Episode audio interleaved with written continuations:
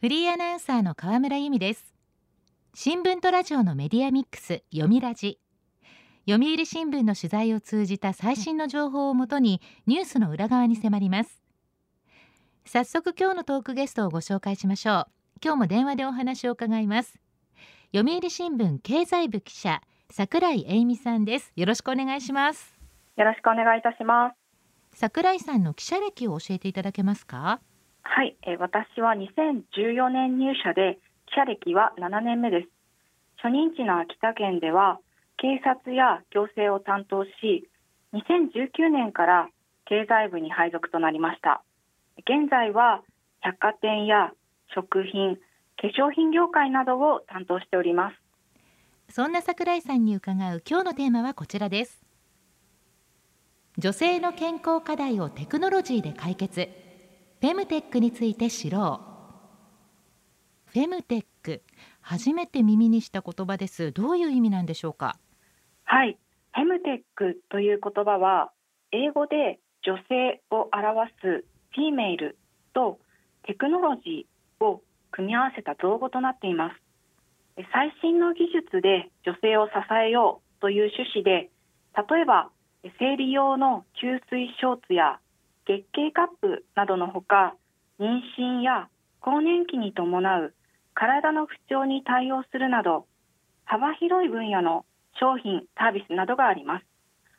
欧米を中心に10年ほど前から広まりフェムテック関連の企業が活発になりました。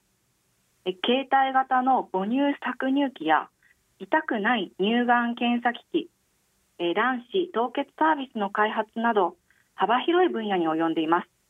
国内では生理向けを中心に商品やサービスが増えています。そうなんですね。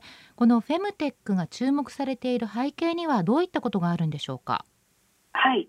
え一番大きな理由としましてはフェムテックへの大手参入が広がっているものとしてえ膨らむ市場というのがあります。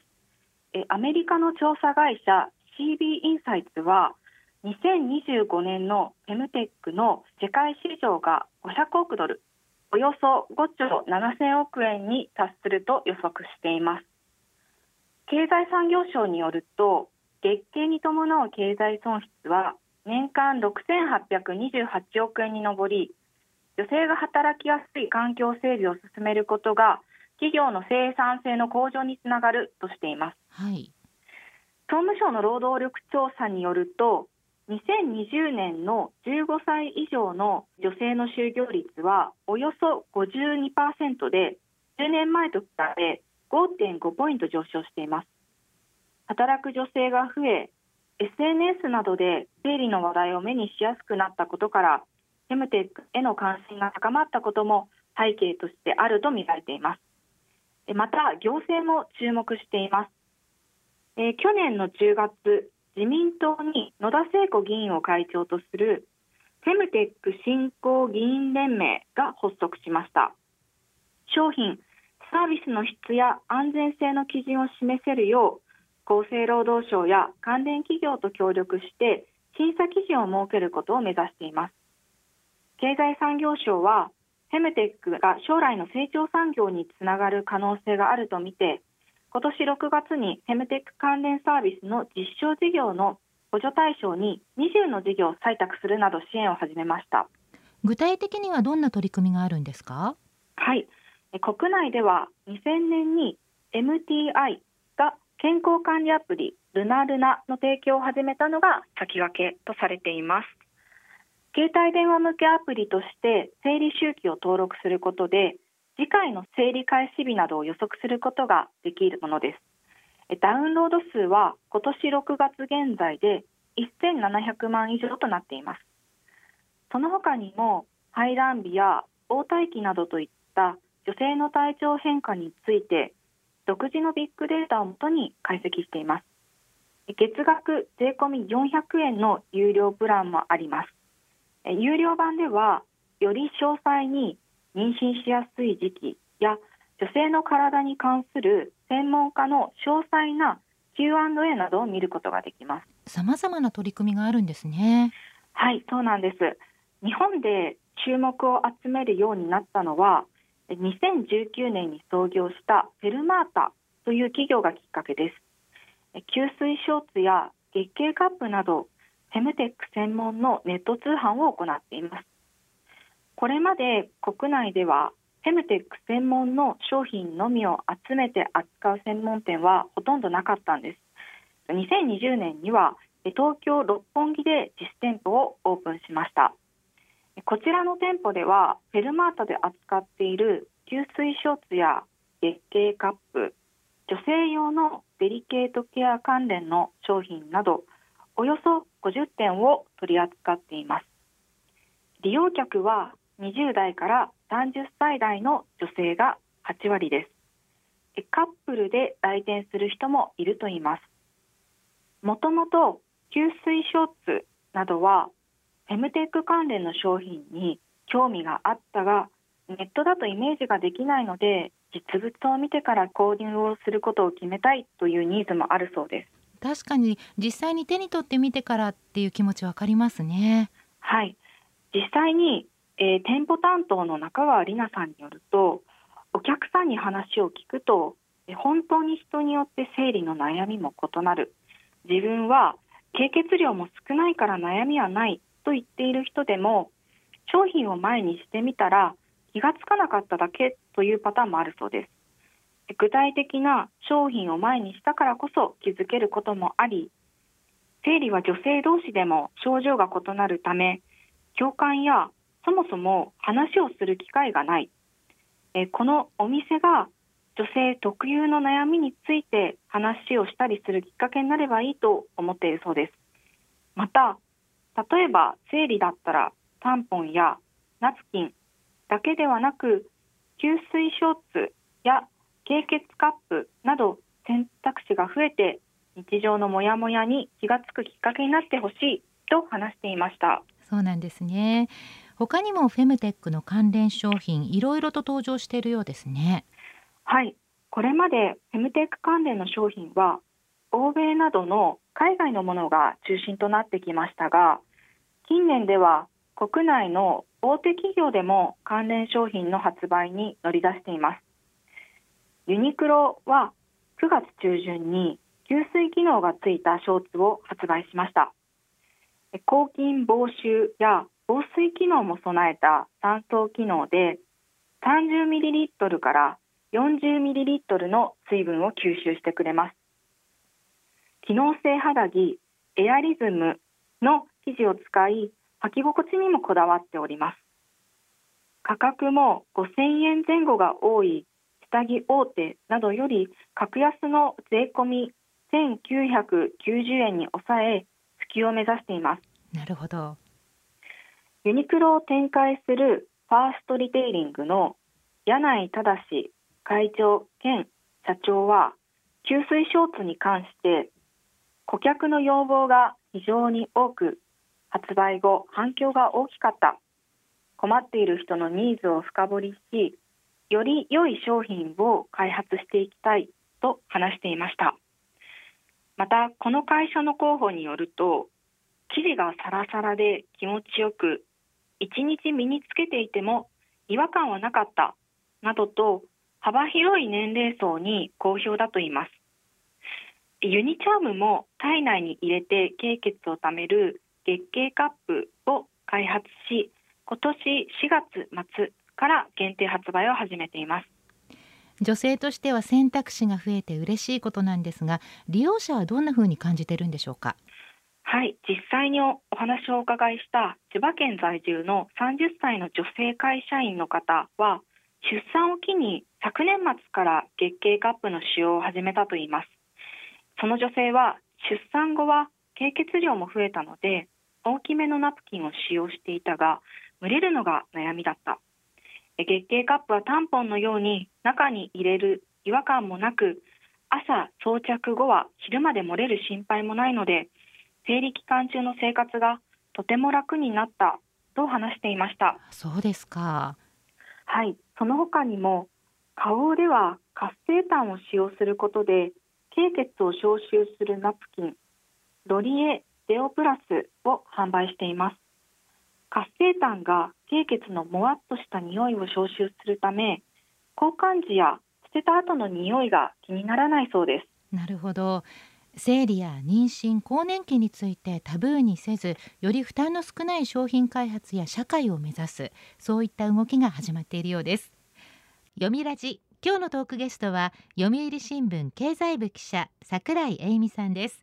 テーマはフェムテックについて知ろう。引き続きよろしくお願いします。よろしくお願いいたします。フェムテックとは月経妊娠出産更年期に伴う体の不調など女性特有の健康の課題をテクノロジーで解決すること。前半はこれまでの経緯や関連商品について伺いましたが商品開発だけではなくてフェムテック関連の新しいサービスも生まれているそうですね。そうなんです。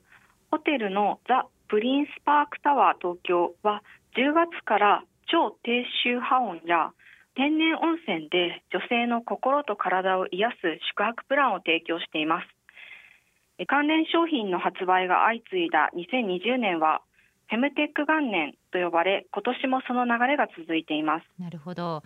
えさらに働く女性の健康をどうサポートするのか女性従業員に対する企業の考え方も変わり始めているということですよね。はいおっしゃる通りで女性従業員の健康に配慮する企業も増えてきています多くの外勤社員を抱える花王は2017年10月メールで相談できる女性の健康相談窓口を設けました。産業医が対処法を回答し利用できる社内の人事制度を紹介するなどの支援を行っています。企業内に限定されたネットワークイントラネットでは女性の健康に関する情報を配信し男性社員にも理解を深めてもらっています。ワコールは去年の9月、生理痛や通院など様々な理由で利用できるパーソナル休暇を導入しました。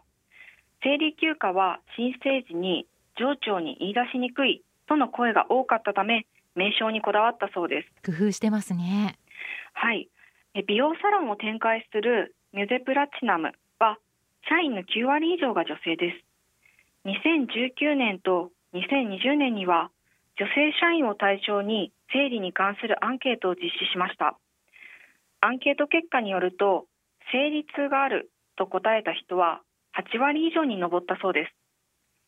ミュゼプラチナムでは労働損失が13億8700万円に上ると試算しておりこれを5億3100万円まで削減することを目標に各施策に取り組んでいます。例えば生理痛対策として医師らによる生理の研修会を開いたり研修を受けて症状が改善した社員の体験談を共有したりしています。その結果産婦人科を受診し自覚していなかった症状に気がつく社員も出てきているそうです。そうですか。前向きに取り組む企業も増えてきているんですね。このフェムテックと女性の健康今後の課題は？はい。今後の課題は日本では法律で定められた生理休暇すら利用が進んでおらず多くの企業では女性の健康への配慮が浸透していないというのが実情です。IT 企業の東証貿易が5月に行った調査によると生理休暇を利用したことがある女性は16%にとどまりないと答えた女性の49%は会社に制度がないと回答したそうです。そうですか。さらに日本では生理など女性の体の悩みに関する話題は避けられがちで女性側も痛くて当たり前と我慢しているケースが多いです。経済産業省が2018年に働く女性2400人に行ったアンケートでは52%の人が女性特有の症状によって仕事の場で困った経験があると回答しています。こうした症状や妊活妊娠出産によって仕事の目標を諦めなくてはならないと感じた人も43%もいました。なるほど。私も共感するところがあります。はい。PWC コンサルティングの林舞シニアマネージャーによると日本では女性が何にどう困っているのかを知らない男性が多く月経に関する知識が十分ではない女性もいるそうです。管理職への研修などを通じ月経などについて知る機会を作ることが大切だとしています。少なくとも現状日本におけるフェムテックは女性の心身にまつわる価値観を変えるムーブメントという重要な側面もあります。フェルマータの共同創業者中村博子さんによると生理や更年期など女性の健康周りについて話をするのはこれまでタブー視されてきたといいます。なぜなら話をしていい場や機会がこれまでなかったからというそうです。そうですね。まだまだ職場で同僚と気軽に話すという雰囲気ではないかもしれません。はい。中村さんによるとフェムテックという言葉が出てきたのは最近で男性だけではなく女性側も生理は辛くて痛くて当たり前という考え方が染みついている。同じ女性でも生理痛の重さや症状は異なるのでお互いに寄り添う姿勢というのが大切だとお話しした上で今後の市場については女性のみならず個々の問題に向き合い体を知るきっかけとなる産業に育つと信じています。そんなすぐさま広がっていくのではなく亀のようにのんびりでも着実に進んでいく誰もが生きやすい社会を目指していきたいですと話していました。フェムテックという言葉とともにみんなが女性の体について知るきっかけになるといいですね。今日のトークゲストは読売新聞経済部記者桜井英美さん。テーマはフェムテックについて知ろうでした。桜井さん今日はありがとうございました。ありがとうございました。読みラジラジオワイティーンここからはラジオワイティーン。このコーナーは読売中高生新聞の投稿面 y ティーンと連動。10代のリアルな声をお届けします。読売中高生新聞では専用のスマホアプリ y ティーンを通じて全国の読者から中高生の生活にありがちなあるあるを大募集しています。ラジオ y ティーンは中高生新聞の愛読者である通称ワイタミから寄せられた面白い意見を紹介していきます。ここで紹介した意見は中高生新聞の投稿面で開催中の投稿レース YT 杯でのポイント3個けが加算されます。ワイタミの皆さんはぜひ頑張って投稿してください。では早速今週のテーマです。テーマはこちら。総理大臣になったら日本をリードする内閣総理大臣。もしあなたが総理大臣になったら真っ先にやりたいことは何？と中高生に問いかけました。ではティーンの投稿をチェックしていきましょう。神奈川県中学3年の女子2525さんの総理大臣になったら。学校の始まる時間を10時くらいからにしたい。2525さん朝起きるのが苦手なのかな？まあ、学校や地域によって多少の違いはあるとは思うんですが8時30分頃から朝礼やホームルームが始まるという中学校が多いみたいですね。それが10時ということになるとだいぶゆっくりできますね。でもその分部活の朝練が大変になるなんていう声も聞こえてきそうです。では続いての投稿です。千葉県中学2年の女子ミッサーさんの総理大臣になったら。学校にエスカレーターを導入する。宿題をなくすっていう投稿は複数あったんですけどもこれはユニークですね。エレベーターがある学校というのは中にはあるかもしれませんがエスカレーターっていうのは多分ないですよね。斬新です。確かに教室が4階5階だったりすると上り下り結構大変ですよね。学校にエスカレーターがあるっていうのを想像してみるだけでちょっと面白いです。では続いての投稿です。東京都中学2年の男子。僕らはみんな疲れてるさんの総理大臣になったら地方都市化都市緑化を実現したい。こちらは打って変わって社会派です。地方を都市化して都市は緑化。まあ、都市と地方の地域格差をなくしてどちらも暮らしやすい環境を整えたいということなんでしょうか。とっても鋭い指摘です。では最後の投稿です。長崎県高校3年の女子リトルミーさんの総理大臣になったら。住んでいる県に大学の希望学部がないときは他県での住居費は免除。リトルミーさん私が住んでいる県の国立大学の教育学部には音楽がない。みんなが平等に教育を受けられるようにしてほしいと書いてくれました。高校3年生受験生ならではのリアルな問題定義ですね。大人が当たり前と思っていることも中高生の視点で見直すとおかしなこと理不尽なこといろいろあると思います。YT がそういった自由な意見や発想を交換できる場所になるといいですね。ラジオ YT 今日のテーマは総理大臣になったらでした。読売中高生新聞は社会の最新トレンドを学べるニュース記事から受験に役立つ学習情報など10代の心を刺激するコンテンツ満載です。詳しくは読売中高生新聞のホームページやツイッター、インスタグラムをご覧ください。来週のテーマは我が家だけのルールです。ラジオ YT 来週もお楽しみに。週刊ニュースラジオ読みラジお別れの時間です。今日はフェムテックのお話でした。来週のトークゲストは読売新聞医療部記者武井洋平さん。子宮頸がんを予防するワクチンその最新情報です。どうぞお聞きください。読みラジまた来週。